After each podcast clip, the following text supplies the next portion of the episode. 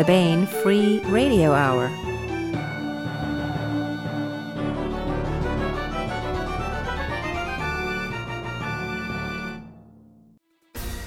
On the podcast, telegram just in from the sentient asteroid Momastides. Dear Mom, stop. Humans not nice, stop.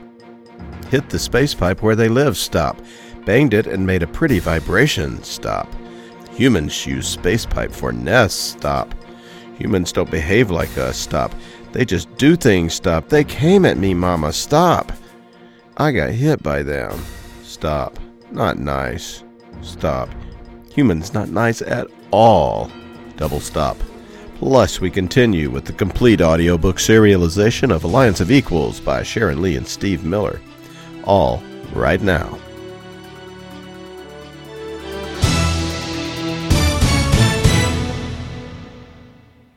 Welcome to the Baen Free Radio Hour podcast. It's an honor to have you along. I'm Baen editor Tony Daniel. This time we have a discussion with Travis S. Taylor and Jody Lynn Nye on Moonbeam, their new young adult novel set on, wait for it, on Earth's moon. It's about a group of kids led by mad scientist Travis S. Taylor, um, wait, I mean Dr. Uh, Nathan Sparks, who have a YouTube channel where they do all kinds of cool moon stuff, but danger strikes, and the team of nerdlies has to band together and act quickly and smartly to deal with a sudden sunspot blast on the moon's far side that has nearly fried a telescopic station that's being built there. Hey, Toni Weisskopf, publisher of Baen, sits in as host on this one, and I got to watch for once. So thanks, Toni. Plus, we continue our complete audiobook serialization of Liaden Universe novel Alliance of Equals by Sharon Lee and Steve Miller. Now, here's the news. Hey, a heads up for August. The next entry in the Monster Hunter series is rattling at the gates and ready to burst out, raring to go. This is Monster Hunter Siege by Larry Correia. Go big or go home. When Monster Hunter International's top hunter Owen Zastava Pitt was given a tip about some hunters who had gone missing in action, he didn't realize their rescue mission would snowball into the biggest operation in MHI's history. Their men are being held prisoner in a horrific nightmare dimension, and the only way to reach them is through the radioactive ruins of a monster infested war zone. Oh, yes, it's D Day at the City of Monsters. Monster Hunter Siege, Book 6 in the Monster Hunter series will be at booksellers everywhere on August 1st, 2017.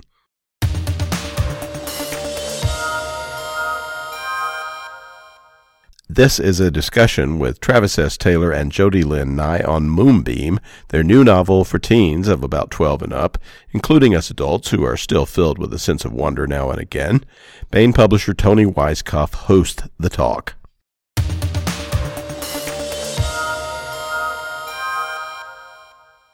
I'm Toni Weisskopf from the publisher of Baen Books, and I am your guest podcast host today. Uh, we're going to be talking about Moonbeam by Travis S. Taylor and Jody Lynn Nye. And I'd like to welcome Travis and Jody and uh, the cover and interior illustrator Dominic Harman to the podcast. I'm going to go ahead and read your uh, read your bio, bios, and then we'll then we'll jump into the questions. Um, Travis S. Taylor, PhD, is the co creator and star of the National Geographic Channel's hit series Rocket City Rednecks and uh, has been seen on the Weather Channel's Three Scientists Walk Into a Bar. Uh, he's a physicist who has worked on various programs for the Department of Defense and NASA for the past 20 or so years. His expertise includes advanced propulsion concepts, very large space telescopes, space based beamed energy systems, future combat technologies, and next generation space launch concepts. Uh, Taylor's also the author of the pulse pounding, cutting edge science fiction, uh, the Tau Ceti Agenda series, which includes One Good Soldier, Tau Ceti Agenda, One Day on Mars, and Trail of Evil, as well as his groundbreaking Warp Speed series with entries Warp Speed and the Quantum Connection. Um, Jody Lynn Nye is known for her numerous works of science fiction and fantasy, including An Unexpected Apprentice and its sequel, A Forthcoming Wizard, Applied Mythology, Advanced Mythology, and others. She's collaborated with the New York Times bestselling author Anne McCaffrey on The Death of Sleep, The Ship Who Won, Doona, and other novels, and with another New York Times bestselling author, Robert Asprin, in his Myth series. She lives in Illinois with her husband, Dominic Harman. He is an illustrator and all around nice guy. He is best known for his science fiction, fantasy, and horror book jackets and CD covers. He has won many awards for his work in the US and the UK. He has worked for many acclaimed authors such as Terry Pratchett, Philip Pullman, Ursula Le Guin, Clive Barker, Stephen King, Naomi Novik, Eric Brown, Ian Waits, Ian Watson, Arthur C. Clarke, and Frank Herbert, to name a few. Very, very impressive. Um, so, I want to welcome everybody to the uh, Baen uh, podcast and uh, we're, we're going to talk about uh, the book. We're going to talk about um, the cover art and we're going to talk about uh, collaboration um, and the interaction that you guys all had with each other. Um, so so first a question for Jody and travis. Uh, how did you guys come to collaborate with each other? Well it all started at a Baen party. We got to talking about young adult fiction and that we were both interested in doing it. And we we hadn't really exchanged much in the way of uh, talk before that, but sort of uh, found common ground very quickly and went downstairs to uh, Kelly Lockhart, Gary Poole's basement and started talking. And before you know it, we had a had a plot which we proposed to you. And uh, while it survived some changes, uh, that's that's where it started. Yeah, I, I would say uh, Jody and I started talking probably about uh, three years ago. We were originally uh, thinking about doing a, uh, a young adult series based on one of my previous TV shows, and then uh, when the show had run its course, we had to kind of stop and reboot and think about what we were doing. And while we've been percolating on ideas and trying to get something together the last couple of years, it was uh, then at that Baen party when we st- actually sat down together for a couple of three hours. Probably three hours, wasn't it, Jody? And, it could it could easily have been that way. Time just sped by, and yeah, I, I just remember the talk, not uh, not the time. Yeah, we sat we sat down and uh, and and pretty much brainstormed through the whole party, uh, coming up with mm-hmm. ideas about the this this concept of having a, a, a, a young adult book based on the first city on the moon with uh, uh, reality TV kind of aspect to it, and it, and it really started resonating. And, and having these young kids doing the adventure, it sounded, sounded like a, it'll be a lot of fun. So, so I will ask you, what, what made you want to do a YA novel rather than a novel targeted towards adults? I think it's an underserved market. Uh, there, there is a lot of magic box kind of uh, science fiction available to kids that doesn't really have science in it. And I I wanted to write uh, young adult fiction. Some people think because of my style that I already do write young adult fiction, mm. so thought I just might as well make it true. But Travis had some really great ideas, and it, it it was it was starting to click very quickly. So it was nice to find somebody who had the same ideas that I did, with also the positive aspect of science fiction. There's a lot of dystopia out there. Yeah. But positive fiction, I think, is is very important. Not everything should come with the destruction of civilization as its beginning. So uh, th- that's one of the aspects that, that I really enjoyed about the book is is that it's stories about the, the first human colony on the moon, um, and I, I, really enjoyed getting the tour of the colony and, and, and, getting to know more about that. Um, so so tell tell us more about about the hard part of this. What what what is so hard about Moonbeam? Where where, where does the science come in? Yeah, almost so, right away. Well, everything everything's dangerous. Everything about being on the moon is absolutely dangerous, right? You uh, the we've sent twelve people to the moon so far that's actually made it there successfully. And one on the on the second trip on Apollo 12, uh, Alan Bean fell over uh, on his back while they were trying to drill a hole into the surface of the moon six inches deep and he fell over. And when he did, a lot of people watching on the news thought it was funny, but the people in uh, Mission Control gasped and were scared to death because had he damaged his suit or had something happened where he was injured, uh, he was three days travel from the moon in a very harsh environment, and he could have died from the simplest things. And so the moon is extremely, extremely harsh and dangerous environment. Space is, is not an easy thing to overcome, but it doesn't mean it can't be overcome. And someday in the future, not too far, hopefully, into the future, people that, that walk general lives, you know, that aren't like the top 12 astronauts in, in the, on the planet, may actually get to go to the moon and have to start learning how to tame it.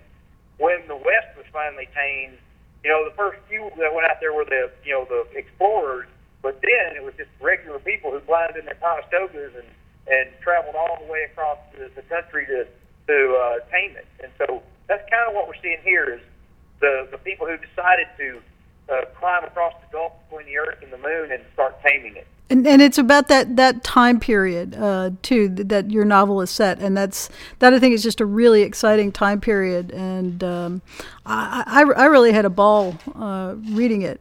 Who did who did you have? Well, and let's let's get back to this question. What what in your background uh, training made your collaboration such a good fit? We had a common interest, I think, in making a positive story more than anything else, and I wanted to approach story. I don't have the kind of science background that Travis did, so I was uh, relying upon him to be able to bring that in. I bring I bring storytelling. I bring character, and I am not afraid of technology. I've, I've worked for I've worked as a technical operations staff in a television station, helped build the station from bare boxes and, and walls. So throwing concepts at me just makes me more interested in it, and I think that I, I approach, and because I, I'm not a scientist per se, I would uh, I would have the same sense of wonder as the kids do in reading about some of these things, and I could approach it from their point of view as well. Yeah, let me let me add to that a little bit, uh, Toni. So as uh, we would write the story, Jody would do a lot of uh, thinking about you know what the characters would be thinking and feeling and sensing at the moment, and and the thing I would be thinking about is well what would they realistically be being exposed to? Yeah. And you know, I've done a lot of uh, experiments and and and a lot of analysis and study in my career or whatever about. And I've studied a lot about the moon. In fact, my last PhD was uh, the topic of it was the main topic of the, the book Moonbeam. You know, building a a big radio telescope using the, the craters on the moon. And so I studied the environment in detail, what it would do to spacecraft equipment, what it would do to the astronauts, what it would do, what it's really like, and what's really happening there on the moon on a daily basis. And that's what we don't really know, what the average person doesn't get to understand or get to feel. You know, they only see things in movies, and a lot of times the movies don't get it right. They don't really care about doing the diligence of what it's really like. This is just for show. And we wanted to take this as close to reality as we could with our abilities and with the understanding we we have. And uh, I think we got pretty close. And and I think between you know mine and Jody's collaboration on it, I think you can kind of get a sense of what these kids would be feeling. You know, like they're camping out on the moon, out in the middle of a big expanse with nothing as far as you can see, but but lunar regolith and then the Earth in the background there's a sense of agoraphobia and, and, and, and awesomeness that, that would overcome anybody. And and I, talking about visuals too. That that's uh, you also work closely with Dom to make sure that the co- that the cover illustrations and the interior illustrations were as accurate as possible. Uh, Dom, what, what what was that like? Yeah, it was great. Um, when I first started, um, uh, we first started discussing about um, the front cover. Now, this would be the, the first one, which is the aerial view of the city. Yep. And we were pushing towards more of a sort of a NASA type concept, really. There, of course, I had to have a little bit of artistic license because if you look at the, the original front cover, which is now the frontispiece, I think you would probably end up losing a lot more of the detailing around the, um, the, the the shadow side of the city. So I wanted just to have a little a little bit of extra light there, so you can see a little bit more detail. Now, of course, if this was actually on the moon right now, you would probably lose a lot of that. So that's the only sort of artistic license I really wanted to add. But I really wanted to make sure it was trying to be as realistic as possible when just, but just the, the way time, I was trying to approach cover. it. Yeah, exactly. Yeah, so the aerial view really helps. It gives it some drama, and you can really get to see all the detailing of the city as well. and how it's all spread out, like a grid. Uh, um, if you see some of the um, some of the detailing, obviously the, uh, the satellites and the, the, the main peaks of the buildings as well. And and I think the just try and achieve that the the incredible sharp edges too really get that, that, that sense that we are in a different place. Um, get, gets that across. Uh, Dom, Dom's referring to uh, the two, two different two different versions of the covers that we had. Um, the original version was deemed not uh, YA enough uh, by our sales force, and so they sent it back to us to to rethink it. And so I set Dom the the very difficult task of uh, creating yet another cover for a book that he had already done a cover for. And he uh, he came back with this beautiful concept uh, with our main character uh, in silhouette and the moon on uh, which is the final cover art that, that you see now. So thank thank you, Dom. I appreciate that. oh, it's all right. I mean, I, I think. Sorry, I was just going to say. Um, oh yes. Oh, sorry. Go ahead. Oh, thank you. I just wanted to say to add the human element to the new cover, I think that made all the difference. Jo- Jody, was that your impression too? I, I think that it. I, from the point of view, we went to the Texas Library Association show, and people kept stopping dead in front of the new cover. And I, I, wow. I know it was trouble, but but the efforts were well worthwhile for the the reactions we were getting. No, it's fantastic. I, I absolutely loved. I mean, this was a, such a great challenge to actually reimagine a cover that we first worked on and take it in a completely new direction. Now, obviously, you do still have the elements of the city within the shape of the um, the main character's head, so that was carried on through. But I'm, I was I was so pleased how the, the new cover came out. It was like a really fresh um, new take on um, what we already done, basically, which I was really pleased with. Now, th- this book also has interior illustrations, which we don't usually do, but I thought uh, it lent itself uh, particularly well to that. Uh, there were there were some characters and some situations that the characters get into where they are looking at things on a screen. Uh, we wanted to be able to show them what they were looking at, and uh, Dom Dom also did, did those interior illustrations, and I kept on adding more. they were great fun. Yeah, I loved doing the um, trying to visualize the actual um, the virtual 3D, so you, you could imagine it, um, like you could almost spin it with your hand. And uh, there's some of the smaller il- uh, illustrations within the interior illustration, which I wanted to try and achieve that. Yeah, I, th- I, think I think we really got there. We, we really got the feel of what these graphics are going to look like in the future. Jody and, and Travis, can can you tell us a little bit about the, the characters and the, the, the reality show that they're they're involved in that brought them to the moon? Well, we start with Dr. Bright, who is a little bit thinly disguised my collaborator, and uh, perhaps just a little disguised, who is uh, reaching out to young scientists Travis? Yeah, so uh, you know when when I did uh, uh, Rocket City Rednecks, uh, we kept telling the producers of that show that there isn't really a show out there that's going to grab a hold to kids uh, that do science. That it's, it's like they're starving to death for it, and there's nothing out there. The only thing out there is, is Bill Nye, and and he took the road of being goofy. And I don't think that I mean that's okay. As young kids, really, really, uh, uh, you know, they kind of connect with the goofiness, but other kids once you get to third grade and on, uh, they they are they're more serious. I mean, they they want to. I mean, they want to have fun, but they don't want the goofiness to it. And I and I kept telling them that there's all these kids from third grade to high school that they're they're thirsting to death for someone to show them how to do cool stuff and to enjoy cool stuff with. And they need a Dr. Bright, a a science show guy who's an action packed kind of guy. He's uh, fun and, and he's it's exciting and he's not boring them to death like they're in a classroom. Mm. Or talking down to them. Yeah, or talking down to them. Absolutely, not talking, talking to them like they've got something to offer, not that they're just in the classroom, right? They're out to break things and see what happens when they break it, and to blow things up, and to explore things and understand how things work. And and I think that that's something that kids are really gonna. Everybody identifies with that and and I think it's something that we're we're really missing in our uh, science celebrity uh, market right now, and and I think Dr. Bright just really fits that that that missing niche, and then the kids you know, I, I say kids, but they're they're anywhere from like 14 to 18 or so, and and uh, they're young adults really, and they're really smart. They have some eccentricities, as everyone does, and uh, especially really smart kids. So it's fun to watch them grow and mature, and it's fun to watch them discover things. And that's what Dr. Bright is doing is discovering the universe through their eyes, and and you as a reader will get to do that as well.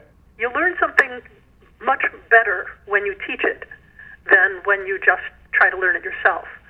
So he's learning as much as they are in a way, but at the same time, getting to see their perspective and the way that they approach a topic, which wouldn't necessarily be the way that he did. They have fewer misconceptions. They haven't been trained in the same way that adults perhaps have, so they're going to approach things in a fresh, with fresh eyes. And I hope that that comes across to the reader that they can throw in their own t- take on things. That the laws of science might be immutable, but approaches to science are not. Yeah, there's uh, you. You can ask five different people how to solve a problem, and they'll come up with five different ways to solve the problem. And and it doesn't mean that they all all five of them are right or all five of them, of them are wrong. They're just new approaches, and that's what you see in, in this story. As the the problems occur, you have these brilliant kids that are being mentored by one of the most brilliant, you know, mentors they could possibly have, and uh, but he's very hands off. He, he points them in the right direction and he lets them go and explore for themselves. I think that ties into the when the, you have a fallback position, you fall back. the, the, the time period that we're talking about. It, it, it's a period of exploration. It's a, it's a period of pioneering and a, a time of boldness. And I, I think it's nice to at at at, our, at this particular venture, at this particular jointure, um, it's nice to get stories like that, leading leading us to a future where, where people are bold um, and problem solving is uh, just part of everyday life. What, what, what was the tagline that we have for, uh, for for the TV show for the Bright Sparks? We got this. We got this. We got this. Yeah, we got this right. And that, that, that that's the that's the attitude uh, that, that that infuses this book. Um, now, Dom, when when you were uh, doing the doing the uh, artwork for this, did you have to do uh, research on uh, on what the moon looks like, or did did, did Travis and Jody give you uh, give you references? No, I did some research. Uh, mostly, I think it was all um, NASA. I think there was a NASA website, and I was studying that. It was basically the the contrast. What really struck me is so stark. Now that was obviously going back to the the first illustration, as in I was sort of torn between making something absolutely, literally just black and white, and then having that kind of just slight flexibility. So you are describing a little bit more um, to the viewer. Now, that was something I really wanted to be very careful of because I didn't want people to look at this and obviously sort of with a science background saying, well, that's wrong, that, that, that, that wouldn't work at all. Mm. So I had to be very careful on that. And I, I hope that when people see this, that they're going to think, yeah, okay, this could work. You know, obviously a little bit of artistic license. But um, the funny enough, I was just um, thinking about the interior illustration of the crater and you're looking right down into the crater with the bulldozers. And um, I think that was a nice that was a nice touch to try and keep that quite stark. And in, some ways, having it as an interior illustration, being grayscale, it actually works well anyway because obviously the moon and everything. Um, unless the buildings are going to be actually painted, it just works. It's a nice touch to it, keeping it grayscale. Ooh, that's a really interesting idea, Jody and Travis. For the uh, for for the next book, how do the colonists get color into the interior if the exterior is so very stark? I bet you things are going to be very gaudy on the inside. I think it's important to have that. People respond to color, and they feel starved of it if they don't have it. Yeah. So, one of the reasons that the the sparks, uh, most people wear coveralls because it's simple, or rather, the the sparks wear coveralls because it's easy. And if you get acid, or if you uh, on them, or if you tear them, just replace it with another coverall. But some of them are, are really gaudy. Uh, the youngest one, Daya, tends to wear bright saffron orange and purple and all of the others have. Uh, Dion, the eldest, loves bright colors. He has a pair of bright orange pajamas, and yeah, they they compensate for it. Uh, one of the other ways they compensate is with music. That Barbara, our our focus character, is, is a little bit of a headbanger. She likes loud, raucous music, and it keeps her going. And speaking of color and colorful things, they uh, there is a, there is a sequel planned. Can, can you tell us a little bit about the, the, the race and, and some of the spectacle that, that, that goes around that? Dom, this may be news to you, but you're going to be doing the doing the next cover, so you should take notes. before you get into that, before you get into that, Toni, I'd like to uh, point out something that uh, Dom just said that uh, nobody probably caught listening to it. And When he was looking at painting the or, or doing the illustrations for the crater, and he, and he mentioned something about the bulldozers down in the crater. Yeah. There's never been a bulldozer invented yet to work in space on the moon or Mars or anywhere else. And that's something that we even actually talk about is construction equipment hasn't been invented yet that Yeah. will work on the moon. Okay. Hard enough time designing a lunar rover. And so it's, it's a lot of fun just thinking about the things that we take for granted here on Earth every day. If anybody wants to go rent a bulldozer, you go to there's any place in almost every town you can go rent a bulldozer. Yep. But on the moon, make one actually function on the moon is an extremely complicated engineering feat. So everything is difficult on the moon. But we're talking about a period, say, 75 years to 100 years from now, where at least they have them. Whether or not everybody can just go down the street and rent one or not is a is is not necessarily the case. But they actually have them for special use and special cases because they are beginning to tame the moon and build this city, this colony on the moon, and spread out. And I, and I think that's something that a lot of people, since we sit every day on Earth, we take it for granted. But think about it being on the moon, and a regular bulldozer, just what- it's not going to work on the moon. Right. That's fascinating. But drawing these things and saying uh, that they will exist also helps them come into being because scientists are inspired by science fiction in the same way that other readers are inspired. And those things come to be because they read about them or thought about them or heard about them. It's like the man who invented the flip phone. He was uh, he was a Star Trek fan, and he said, "We've got to have one of these someday." And when he grew up, he became the man who invented one. So we may be inspiring the, the people who are going to create that that uh, the, the caterpillar tractor uh, earth mover that is someday going to dig out that uh, telescope crater. No, no, no pressure, Dom. Actually, going to. no pressure, Dom. We we know you'll get it just right. Thank you.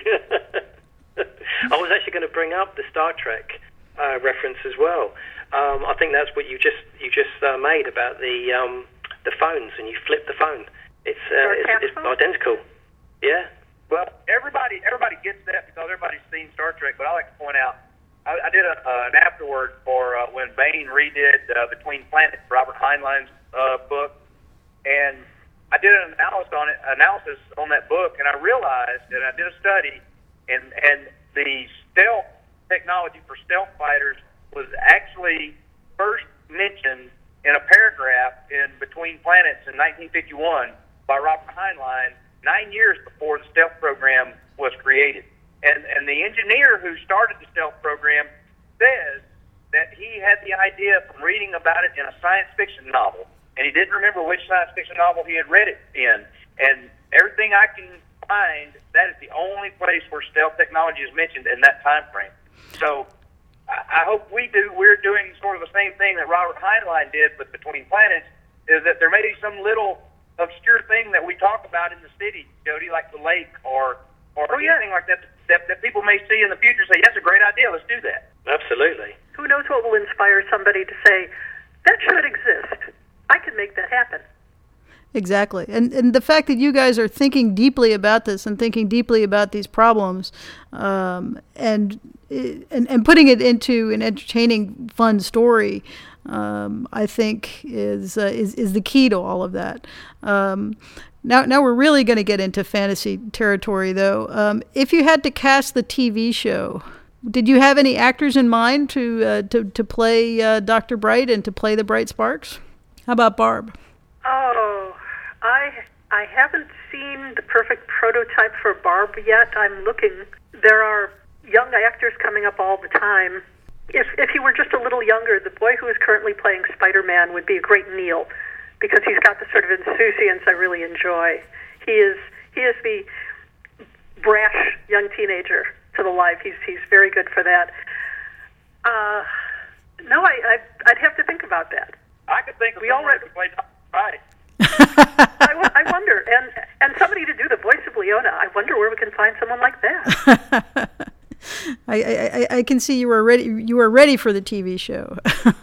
well, if, if our listeners have any suggestions for for uh, for uh, who should play these characters, please do send them in to us. We we would love to hear them. Um, oh yeah, that would be great. Fantasy casting. absolutely. I like that girl Ally on Austin and Ally on the Disney Channel. She'd be a good part. Oh, there we go. Let's see. I did want to talk a little bit about uh, about the sequel. Do, you guys want to talk a, a little bit about what the uh, the basic concept for that's going to be? Well, we laid the groundwork practically from the beginning of Moonbeam that the original Bright Sparks had a kind of antagonist. The first five before Barbara arrived, a woman called Pam, that they just didn't get along with. But there's sometimes personalities just clash, and somebody might not be the best person to be your friend, but it doesn't mean that they're a bad person. Personalities might not work together, but ideas can if if you just let your guard down a little bit. The idea that we have for the this this moon tracks is going to be a race around the moon, and when you are out in the middle of nowhere, people have to rely on each other, whether or not they like one another. So people are going to have to let their their guard down. That I've heard there are no atheists in, in a foxhole, and probably the same thing is true for a spaceship or a bunch of racers out across the surface of the moon. People have to rely on each other, and they have to get rid of their internal prejudices because if you won't stop and help somebody, can you rely on someone to help stop and help you? Travis, can you tell us about the uh, the idea for the race? What what what kind of devices are going to be racing? The idea is the, the, the race is you have to stay on the ground. Uh, you can become airborne only on a, like you were jumping, like a dune buggy does over dunes and things. And that may last a long time because the gravity is one sixth on the moon than it is on Earth. But uh, one of the things that kind of instilled uh, to me is thinking about when Eisenhower was a uh, a young, I believe he was a captain at the time. He was given the task of taking a convoy from one from the Atlantic Ocean to the Pacific Ocean across the United States, and it took him 30 days to do this. This would have been pre World War II, and it took him 30 days to get a convoy across the United States because there were no road systems that allowed him to travel uh, the wildernesses across the rivers and so on. And I often thought about that. Well, you know, there's no trees and wildernesses on the moon, but it's filled with uh, ravines and, and craters and mountains, and and we don't understand a whole bunch about the surface of the moon, and we need to uh, map it extremely well. And we're talking about sending race teams, teams of four or so, in buggies to race around the moon as fast as they can, and and, and to circumnavigate it. And it hasn't been done in this time frame in this in, in, in this story yet. And so these will be the first people to ever drive a vehicle all the way around the moon. And there's only a road. The the biggest road is a is an un, unimproved road that goes out to uh, the Aldrinville place in the first book. That's only you know a couple of days travel. And we're And it's not about a particularly good road. yeah, and then once they get past that, there is no road. And so they're going to have to depend on uh, navigation systems. They're going to have to depend on looking at the stars. They're going to have to depend on figuring out how to drive their vehicles around craters and over mountains and so on. So it's it'll be an extremely frontiersman type of race, kind of like a cross between the the race of the Adirondacks and then the the covered wagons crossing the Old West, and maybe even Magellan's trip circumnavigating the Earth on the ocean. And, I'm thinking Speed Racer, a little bit of Speed Racer in there. So We've got more Well, than a touch of Speed Racer in there. Interesting, you should bring up Speed Racer, uh, uh, Toni. And uh, Jody and I have kind of had this in the back of our mind for a while. Is and without to give too much away, there there's a, a, a an element of Racer X in one of the characters that you'll kind of uh, see in, in in this second story.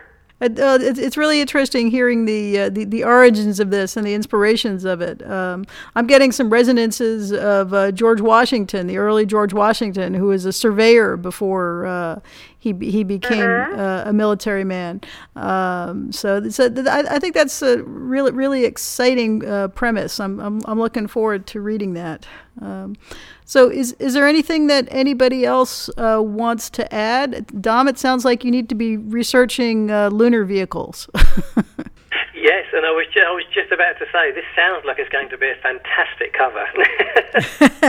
I will tell you, just for an artistic standpoint, uh, before we could carry the story any farther, uh, we needed to design the race buggy that our team would have, and so I had to spend a few days actually doing an engineering drawing of the concept of the uh, race buggy that we call we're right now we're calling it the Spark Express that our team will, will drive around the moon.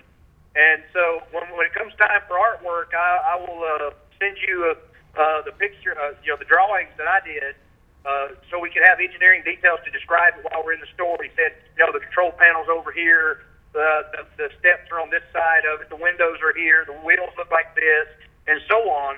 And uh, I think uh, an artist could take my engineering drawings and, and make something that looks really, really fancy, really fantastic. I, I, I do have a question. So much Yeah. fun with the oth- we have we have concepts for the other vehicles as well, and all of them are different. The uh, are, are there going to be sponsor stickers like we have in NASCAR? Well, ex- except that they're going to be uh, neon uh, chase lights, and they glow in the dark. Yeah, the stickers That would sounds good. delaminate in the back.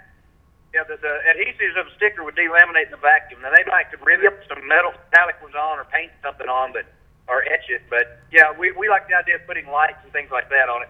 Okay, all right, that's going to be. But, yeah, but from an illustrator's from an illustrator's point of view, obviously I'll be looking immediately of where could we put the punch color. Um, if if the overall um, palette is going to be uh, grey, um, but then obviously it would be nice to have some kind of you could pepper the color, uh, uh, pepper the cover with some um, some really nice uh, punchy colours, and obviously not to make it garish, of course, but it really would be um, so useful to have that because um, obviously from a from a, a visual standpoint, that's where you can start working that in the typography as well, using some yes, colour. exactly. The uh, the the cockpit or the nose of the vehicle is a bubble. I mean, it's like a two man sized or two person sized bubble that they sit in, and there's all sorts of controls and uh, you know screens and things. Uh, there's all, there'll be all sorts of color, 3D displays, Brilliant. all things happening there. So you've got the gray start to the moon outside. You look in through the bubble, you see them at the controls, and all the color on the control panels and things of that nature inside the buggy would really bring it to life. I think. I, I'm seeing a lot more interior illustrations as well. That's fantastic. All right, does anybody have any uh, final words for our readers? Hope you enjoy it. Those are good words. I hope, I hope they have. I hope they have as much fun uh, reading it as we have had writing it. It's been a blast. Oh, yes, exactly. It has. It's been great fun. And it's been great fun illustrating it, so thank you all. Oh, well, thank you. It looks terrific. All right, well, thanks everybody for, for taking the time out. I, I really appreciate it. And Jody and Travis, get back to writing, and Dom will do the research, and uh, I will sit back and read what comes in. sounds like a like a good plan to me.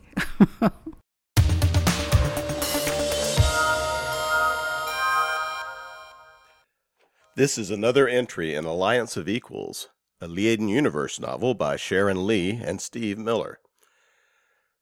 Beset by the angry remnants of the Department of the Interior and challenged at every turn by opportunists on their new homeworld of Surebleak and low on funds, Clan Korval desperately needs to reestablish its position as one of the top trading clans in known space.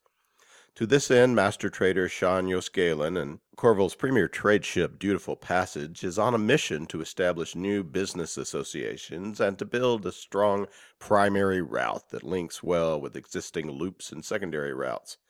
But reestablishing trade and preserving the lives of the few remaining members of the clan aren't all of Korval's problem. Matters come to a head as Dutiful Passage, accustomed to being welcomed and feted at those ports on its call list, finds itself denied docking and blacklisting while agents of the DOI mount an armed attacks on others of Korval's traders. under the very eyes of port security systems. Traveling with dutiful trader on this unsettling journey is Padi yos'Galan, the master trader's heir and his apprentice. Padi is eager to make up for time lost due to Korval's unpleasantness with the Department of the Interior, but she is also keeping a secret so intense that her coming of age and perhaps her very life is threatened by it. And here is the latest entry in Sharon Lee and Steve Miller's Alliance of Equals.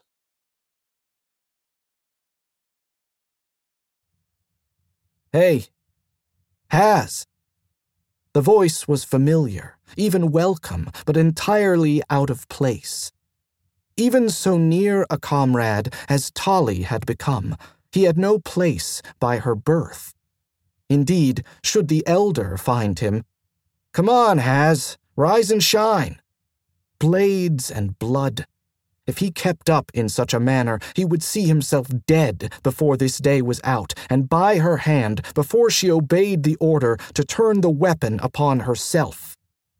She extended an arm, meaning to snatch and stifle him. Oof!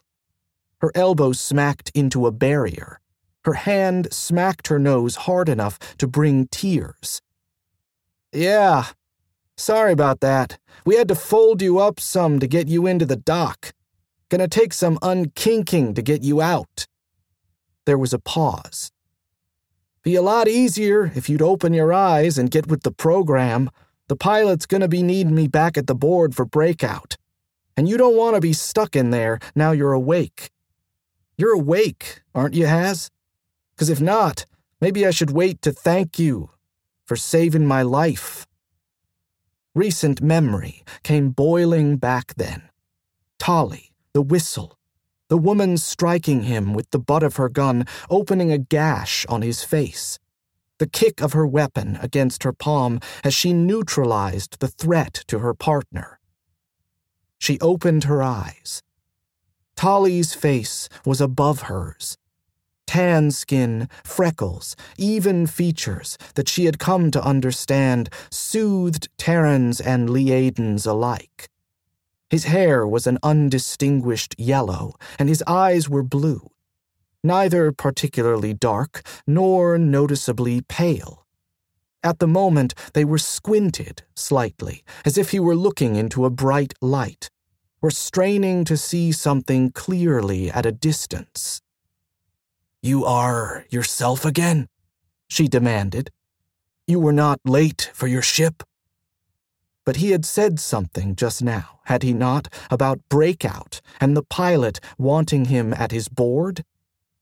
I'm myself again, and I made my ship. All because of you, he said, giving her a grin. Come on now, let's get you up on your feet. Some while later, unkinked, on her feet, and in the galley, second handwich half eaten, Haz considered what Tolly had told her. Wounded and in danger of her life, she had been brought aboard the ship that had contracted his services and placed in the auto dock. The pilot's mission was of some urgency. Tocohl was reluctant to put her lift back and also reluctant so Tolly had it, to endanger one in the service of Clan Korval. Pilot Tocohl had therefore contacted Captain Robertson herself and obtained her permission for Hazenthull's attachment to the mission. How is it that the captain gave her permission so easily? Hazenthull asked. Tolly was leaning against the counter, a mug in one hand, from which he occasionally sipped tea. Pilot Tocohl's known to Korval, Tolly said. One of the first things the pilot said to me, once we got you situated, was that this ship doesn't count Korval as trouble. Hazenthull thought about that, around another bite of handwich. I will make myself known to Pilot Tocohl, she said eventually. She is not among the lists of allies which I was given to learn. Also, I should report in Commander Lizardi. But given Tolly's recital of events, Commander Lizardi had likely struck Hazenthull nor'Phelium from the lists of port security several Surebleak days ago. Captain Robertson being aware of your situation and ours, it wouldn't surprise me if she right away called Commander Liz and explained your leaving so sudden. The captain, of course, understood chain of command, Hazenthull thought finishing the handwich and reaching for the mug of plain water.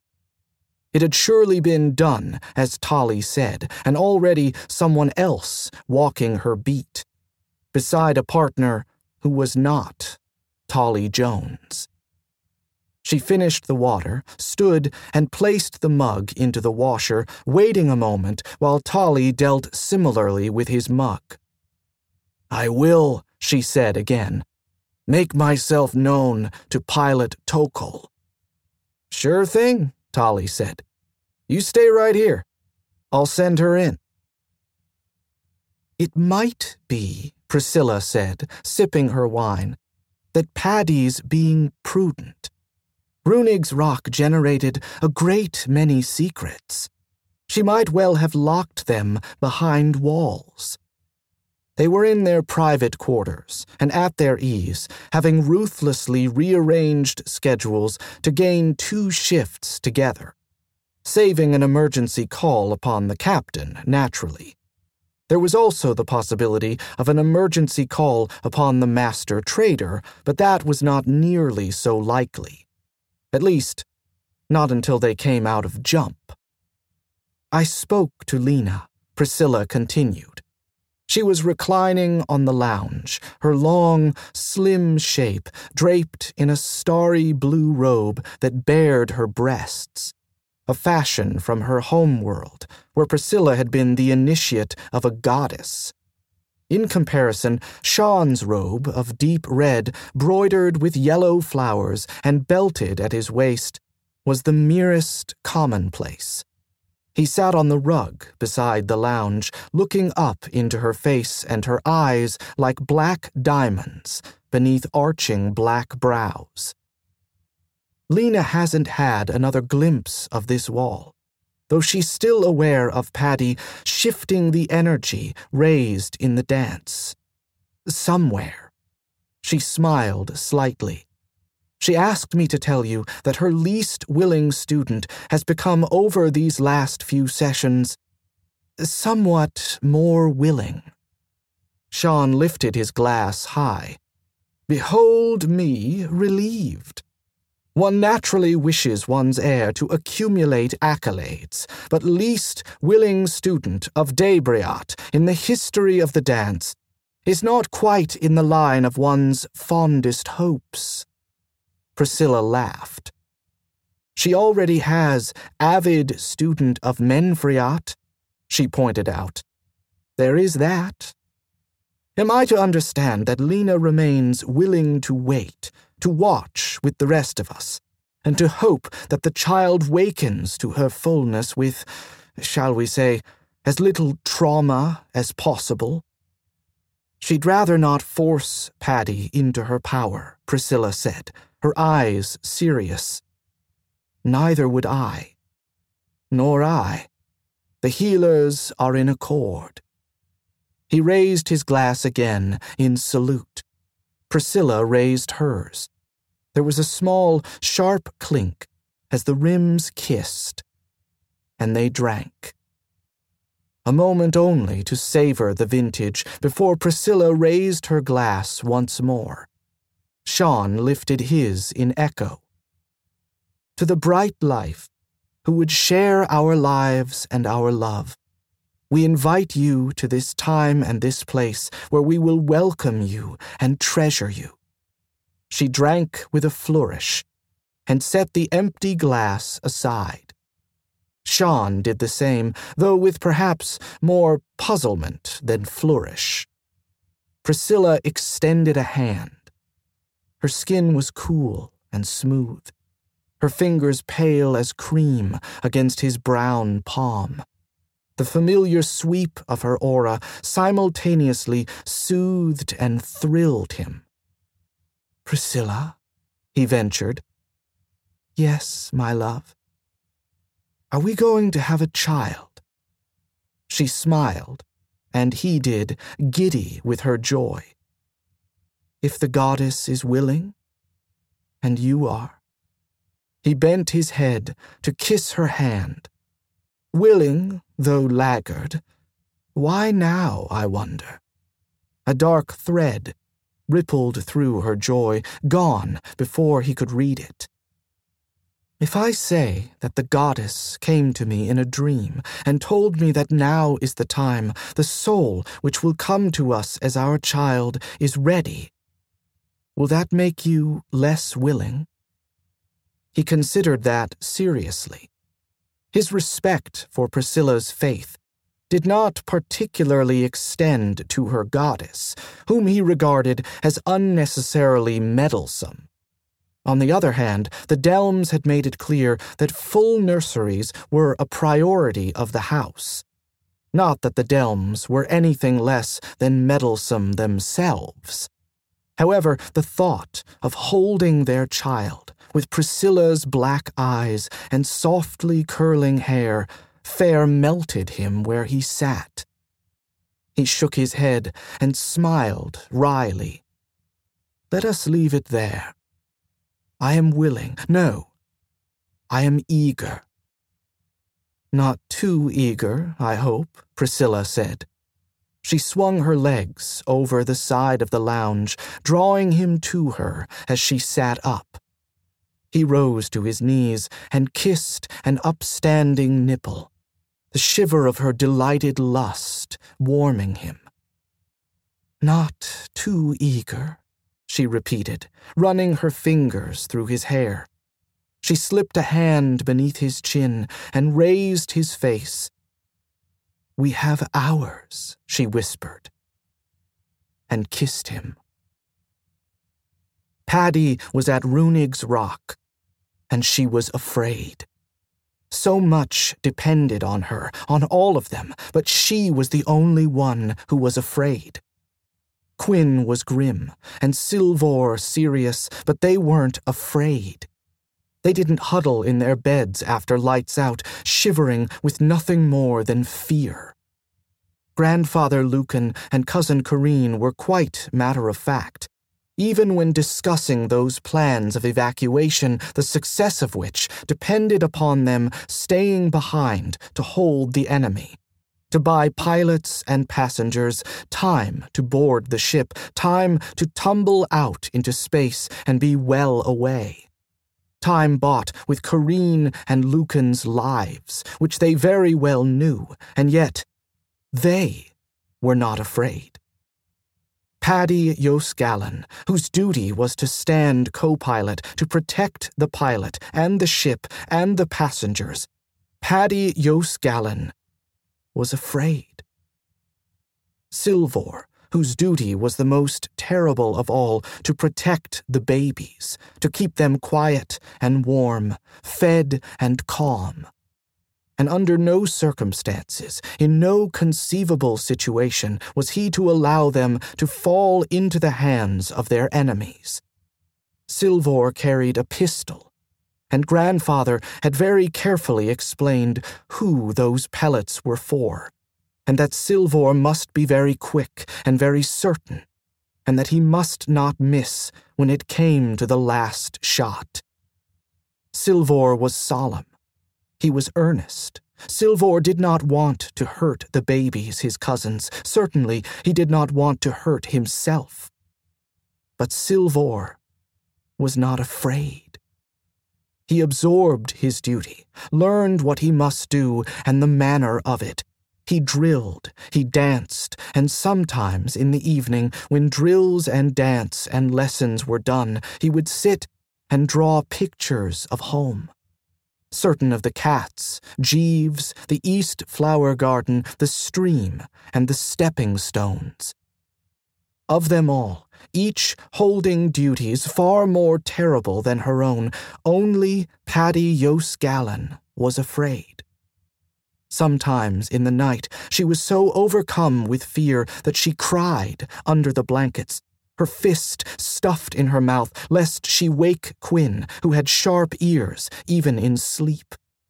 Not that Quin would mock her, but he was her pilot. He would question her ability to do her duty, rightly so. He might properly bring his concern to grandfather, who would. What? There was no one else to take Padi's duty. Grandfather held a third class license. Cousin Corrine was no pilot at all. She was Quin's co pilot. That duty was hers, and hers alone, and she could not let fear cripple her. Ah! The cry woke her, and she sat up, chest heaving with sobs, her face wet with tears. Lights came up, illuminating her familiar quarters on the passage where her screen, stylus, and boots were all floating significantly above the surfaces where they had been resting when she sought her bunk. No, not here, not now. She covered her face with her hands and swallowed, taking a deep breath against the sobs just as she had done the night she had decided, on the rock, what she must do with her fear. That night, she had completed a pilot's breathing exercise, and when the sobs had subsided, she had lain down and run the rainbow, telling herself at the end of the sequence not to sleep, but to arise with sharpened senses and go to the practice room.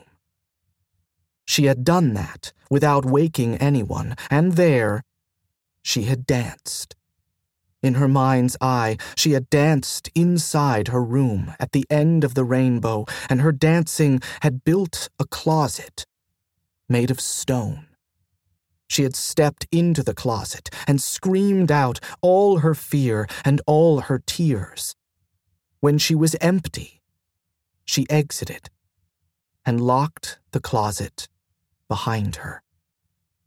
Aboard the passage, with less than two hours until the end of her sleep shift, she could not go to any of the practice rooms. The ship would note her deviation from schedule and alert father or the captain or the officer on duty. She would have to explain herself, and it was the last thing she wanted to tell anyone, least of all father, that she was a coward and that she had lied to him. So then, shivering, but no longer crying, Padi slipped out of her bunk. She glared at her boots, which were floating at about the level of her nose, breathed in, and snapped, Behave! They hit the floor with a solid thump. Behind her, she heard the stylus strike the desktop and roll, and her screen settle with a bump. Padi looked about her quarters. Far too cramped here for Menfri'at. But it was not, she thought suddenly, too cramped to dance Debri'at. For focus, was it? And to make her aware of her intent? Yes, certainly. The closet had weakened since its creation. She would reinforce it, make it so strong that the fear would never break free again. She took a breath, brought her imaginary ball in front of her heart, and called upon her intentions.